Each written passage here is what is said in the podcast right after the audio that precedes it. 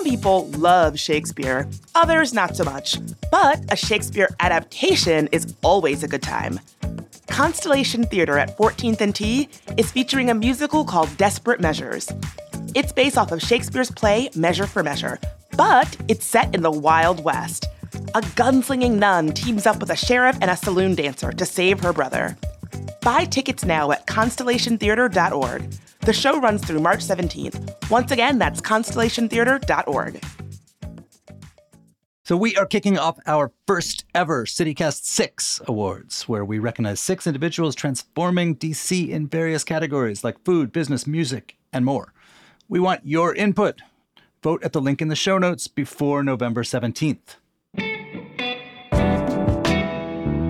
Today on CityCast DC, the FBI has finally said where it's moving, and it's a decision that could have a big impact on the entire shape of the DC area.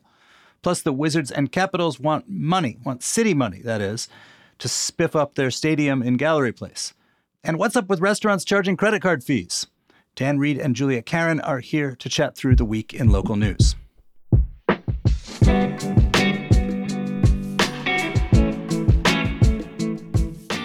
Today is Friday, November 10th. I'm Michael Schaffer, and here's what DC is talking about.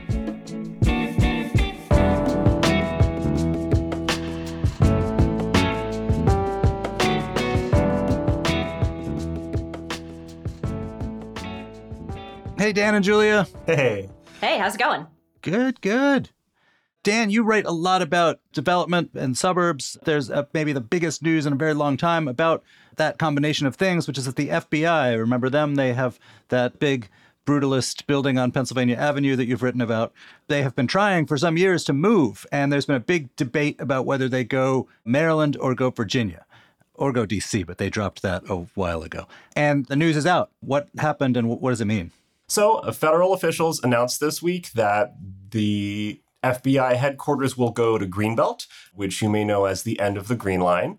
There has been for a long time plans for a big development on the parking lot at the metro station, which is like 60 acres and some surrounding land for like apartments and offices and housing and retail and stuff. And the FBI was intended to be an anchor there. FBI in Greenbelt beats out two other sort of contenders in the region that have been discussed. Uh, one is the former Landover Mall site, also in Prince George's County, and the other was in Springfield. And so this had been set up as a sort of big battle between Maryland and Northern Virginia. Uh, but also underneath that was a conversation about equity, right? You know, Prince George's County is majority black county. It's the second most affluent black county in the nation, but it is still generally an economic like laggard behind the rest of the DC area. And so there were a lot of arguments that the federal government, which has expressed a commitment towards equity in its like siting and investments, uh, should put the FBI headquarters in Prince George's County. And it looks like those arguments won out. So what's wild to me is it's going to be like a big kind of mixed use development. You know, it'll be a place you can walk around uh, near. It's right by the metro. I guess there'll be places to eat and whatever.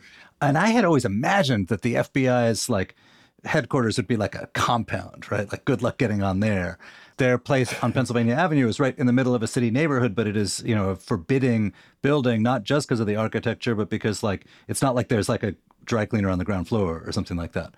The idea though is that bringing all these jobs and there's, you know, thousands and thousands of people who work there to Greenbelt some of these people will probably want to move closer to the office. Some of these people yeah. will step out for lunch, find a dentist nearby, or otherwise do things that, that contribute to the economic development of the area. It's interesting how it's supposed to look. There's a weird like tension, right? Because one of the reasons given for why the FBI should move out of DC was for security. And the idea is that Greenbelt is a little more secluded, which is makes and they can have a formal campus that's easier to like secure the entirety of, but you know, in my head, I'm like picturing Union Market, but for cops. Oh my God. There's also the issue of like, does the FBI itself want to move? Right? Yeah. Top brass have said that they intend to keep some employees downtown, in part because every morning FBI staff go over to the Justice Department and have like an important meeting mm-hmm. to talk about important things that we will never know about, which they cannot necessarily accomplish if they are in Greenbelt considering how unreliable the Green Line is. Oh yeah, for sure. I was gonna say, like, could you imagine how miffed an FBI person would be? They go to this meeting downtown. and then you have to find a way to get on the green line and go all the way to Greenbelt. Like, I would not be surprised if the FBI's top brass are like, "Are you kidding me? Yeah. Why not just have us stay downtown?" I have a strong hunch the motor pool is not going to get any smaller as a result of That that. too. I mean, the bureaucratic logic, and this is, you know, a government agency, is keep yourself close to your bosses, mm-hmm. i.e., the Justice Department, keep yourself close to the people who fund you, i.e., the Congress, and moving even, you know, within the region, but moving sort of out of the mix, you know, weakens your bureaucratic position. On the other hand, the there's a kind of professional argument within the bureau for like an office building that is not falling apart and that enables them to do some of the more space intensive things they require in their headquarters. There's a gun range in the basement there on Pennsylvania Avenue. And I'm just assuming you go to the suburbs, you build a new building, you can get a lot more room to do things like that that don't typically take place in downtown office buildings. Yeah, exactly. There's a lot of opportunity here to actually for them, right? To re-envision what do they need from their space and actually create something that serves them properly. The the building downtown is in such poor shape and so poorly suited to their needs that there are like nets hanging from it to catch falling debris so it doesn't hit the sidewalk, right? So this this has been a long time coming. What's this mean, like for the, the DC region? Do you think this is going to do what people say in terms of like bringing some development and economic activity, uh, et cetera, to Prince George's County?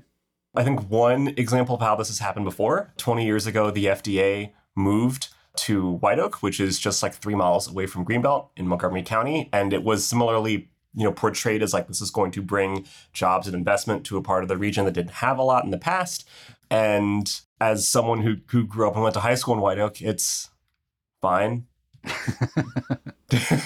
it's there there are several thousand people working there some of the spillover benefits remain unclear Mm. Right.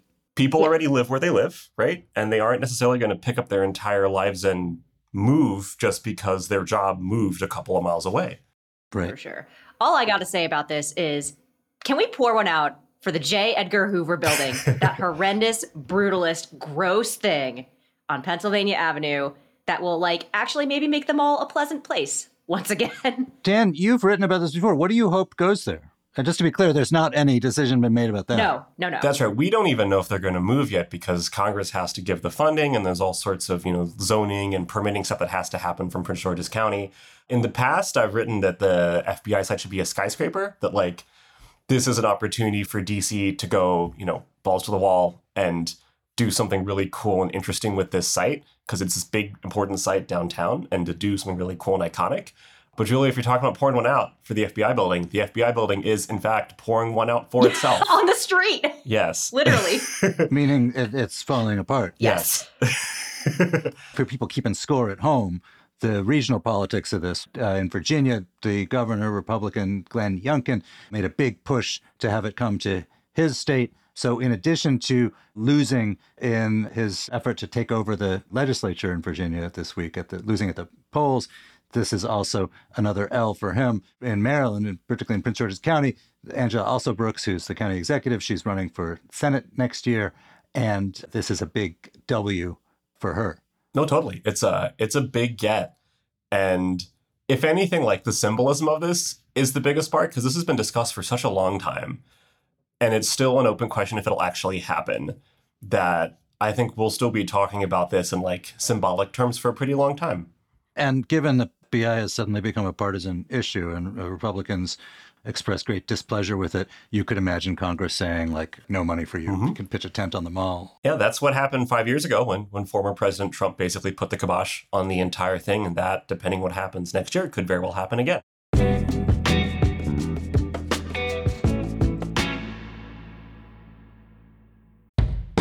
The brand new Arbor at Takoma is built for your most convenient urban living. Whether you want to enjoy the vibrant Takoma DC community or comfortably retreat into a sleek sanctuary all your own. The kitchens have striking dark navy and white cabinets, and throughout the home, there are wood floors and smart home technology. Some homes even have a private outdoor space. With a quick walk to the metro, you can easily head into downtown or stay close and enjoy the retail that's on site. Located at 218 Cedar Street Northwest, the Arbor Takoma offers brand new one and two bedroom condos starting in the upper 300,000s.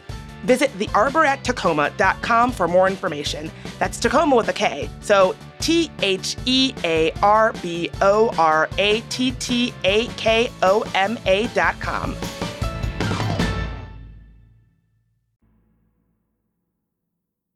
All right. So listen, just a couple blocks from the FBI building, there's another building, much less controversial. The the teams that play inside, uh, much less of a partisan charge about them. I'm talking about the arena in Gallery Place, where the Wizards and the Capitals play, which is currently Capital One Arena. It's gone through a number of names over the years.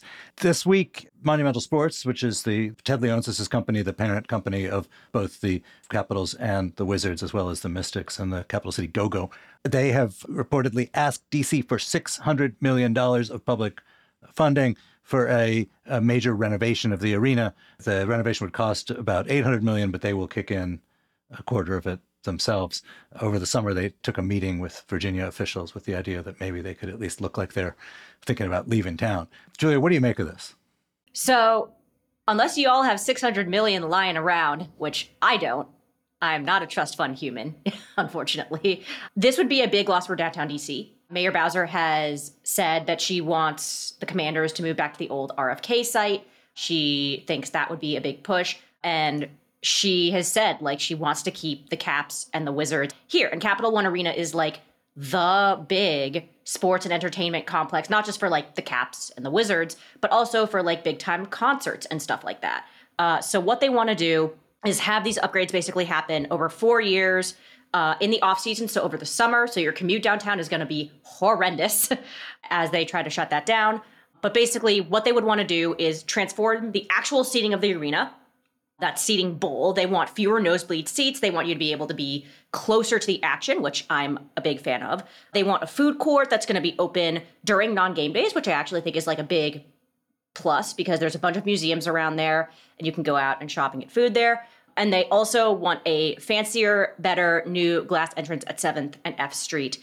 That is what they want. The question is whether or not, obviously, they are gonna get it. Ted Leonsis has noted, like, hey, we could like be in talks with Virginia or Maryland to try to move the caps and the whiz out there. So it does put Mayor Bowser in kind of a weird spot to see if she's gonna be able to get taxpayers on board with this kind of stuff. Yeah, so like she's in favor of bringing kind of spectacle into the city, whether it's you know football or this arena. But it's a tough thing that this is a lot of money. There'll be better seats at the stadium and stuff like that, which is great, but it's not like we get the money for the people who get the better seats.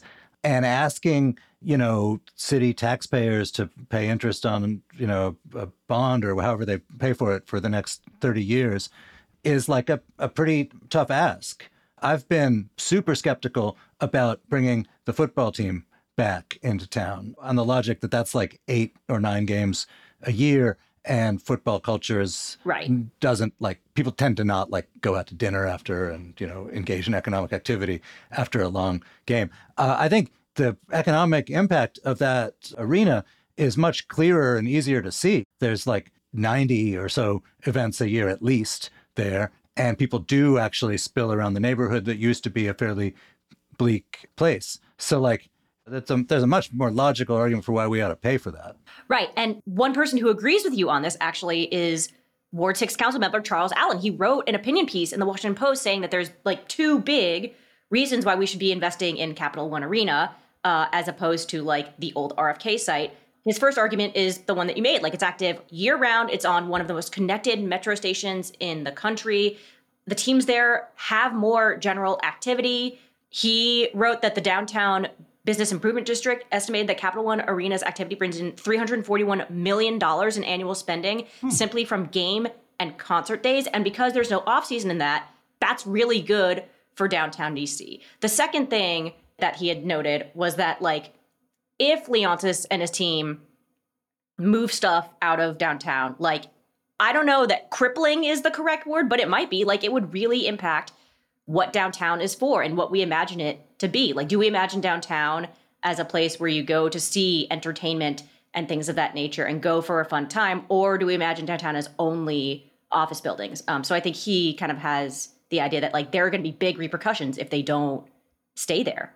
Right. But that's where I've got some questions, which is mm. like, would they really move? I mean, it's obviously it's easy to like ha- schedule a meeting with like the Yes. Arlington economic development people or something to make it look like that. But it's not like being downtown is without advantages to the Wizards and Capitals, right? It's not like they could go anywhere and we're just lucky if they choose us. We, uh, w- downtown has a lot of a lot to offer that someplace more peripheral in the region might not. So this question of like, is this threat something that they'd actually act on, which gets back to this kind of at a time when budgets are getting tighter for the district. Anyone who can own a sports team is obviously very wealthy, and that they have like recently taken on as a minority partner the sovereign wealth fund of the state of Qatar, which Yes. is an autocratic, energy-rich kingdom. Which is just to say, it is harder to buy into you know poor mouthing from an outfit with that profile than from like a little mom and pop store. Oh, for sure. That is definitely a, a factor there, but it's also inconvenient for Ted Leonsis and Monumental Sports to leave because they are trying to nab office space in that area. Uh, and they're also planning to build a studio, like a broadcast studio for Monumental Sports Network and Entertainment, that's going to open sometime in the next year. The current headquarters for that was the old NBC Sports building in Bethesda. And so, yeah, I mean, it is inconvenient if they try to move. I think Ted is probably a shrewd businessman. I do wonder how many millions he's going to ask from taxpayers. Dan, are you uh, nervous that you might have to contribute potentially to that sweet, sweet 600 million? I mean, I'll look between the couch cushions. this feels like the opposite of the FBI, right? Like, there is a real argument for taking an office complex where people need to do lots of secure and secure things out of DC versus a thing that brings a lot of energy that you you want people to congregate at. I, I think I think Mike, you're right. Like downtown has a lot of leverage here, and the idea that they could justify moving Capital One or whatever they want to call it in the future to Potomac Yard. Is Taylor Swift, who has already snubbed DC once, going to go play in, in, in Arlington or Alexandria instead? No.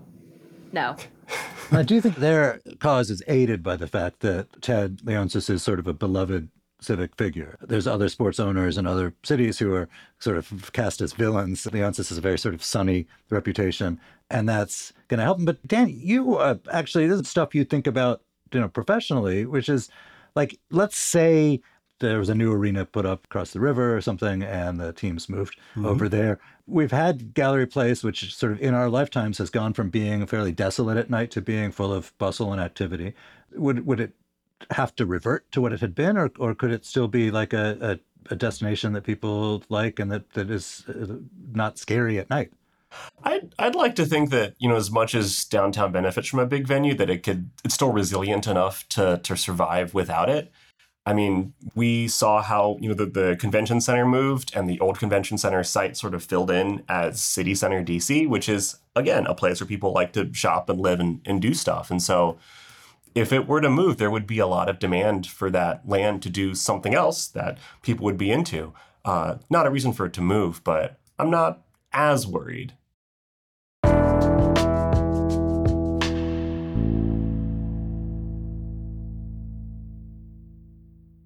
on the subject, I guess, of fees people may not want to pay, our friend of CityCast, Jessica Sidman, had a piece in Washingtonian this week about the trend towards restaurants in DC charging fees to you, the diner, if you want to pay for your meal with a credit card. And this, uh, in uh, various online fora, has sparked a lot of consternation and outrage. And it's sort of the latest weird, like, cash versus credit controversy, you know? Yeah. I mean, I don't know. Per her article, it said that basically if you put down a Visa or an American Express card, you're going to have to pay more. And because they own such a huge market share of credit cards, like, what do you do? Like, if I use my MasterCard, does that mean I get charged the credit card fee or do I have to be carrying cash all around so I don't have to pay three or 4% extra on my bill, you know? So it's weird because, like, the last time there was one of these issues about credit cards was when the DC Council, following the, the sort of lead of the sort of progressive activists, tried to crack or successfully crack down on no cash establishments uh, with the idea that there's people who don't have access to credit cards and they are disadvantaged by this and you know unable to shop at Sweetgreen. And now it's sort of the other way around. Obviously, the clientele for upscale DC restaurants uh, has access to credit cards and presumably has access to ATMs. But most people don't want to walk around with you know 300 bucks in cash on them or whatever it costs to eat a big fancy meal. And I, I suspect that at the core of this, it's just another way to get money from Yes. you without having to actually raise the sticker price. Yes. That is that is definitely something that they have talked about. I mean, one of the interesting things to me about this is that it comes when initiative 82, right, the the law that phased out the system that allows businesses to subsidize like your base wages with gratuities, so like tips for wait staff and stuff, like that has taken effect. So looking at a receipt now from your restaurant, it's going to read like a CVS receipt. Like you're going down the list and it's going to be like, here's this surcharge with interest. Here's this fair payment thing that we're going to add on to. Like, I don't know, man. To me personally, I would just be like, give me the sticker shock up front. Uh, the fee thing, like, I don't want to know after the fact, like, oh my God, my meal that was supposed to be $30 is now somehow like 60. Dan, what are your thoughts on that? I envision a future where going to a restaurant will be like airline fees, right? Like you'll see one price, go, oh, this is reasonable. And then you go and you've already eaten the food. And so you just have to swallow it. I think also the thing of, of cash is it is more, how you say, fungible. It doesn't have to have existed. You could put that money in your pocket as a tip instead of allowing your boss to divide it up as they see fit. You could just sort of do more away from prying eyes with cash. I mean, I think the end result of this is just going to be people paying the extra three or four percent and still paying with a credit card because they didn't think in advance to go get cash. But in, the event there was like slightly more cash going around, uh, there's some people who would see an upside to that, and not because they are just trying to dodge the charge that a credit card company will put on the businesses that use their cards. When was the last time you paid for a big meal in cash? Oh my God. I think uh, grad school, maybe. Because that, that was like the ATM for me, right? Like, Mm. you know, all your friends give you cash and it's a big wad walking around. That feels nice. Yeah, I don't know. Last time I paid for a meal in cash.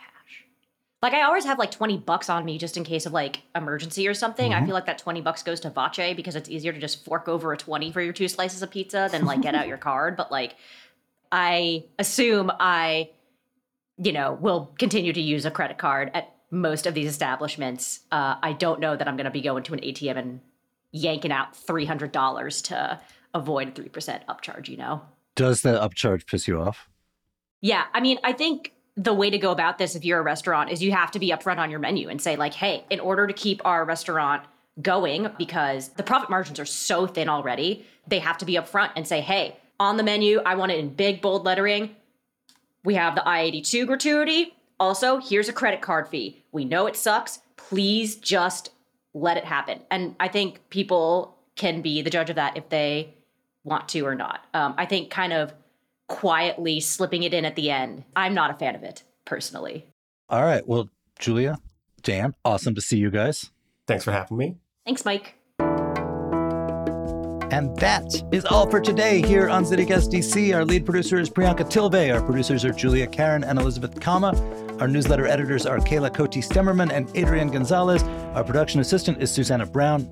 And our hosts are Bridget Todd and me, Michael Schaffer from Politico. Music is by Alex Roldan. If you enjoyed the show, pour one out for the J. Edgar Hoover Building. We'll be back Monday morning with more news from around the city. Bye.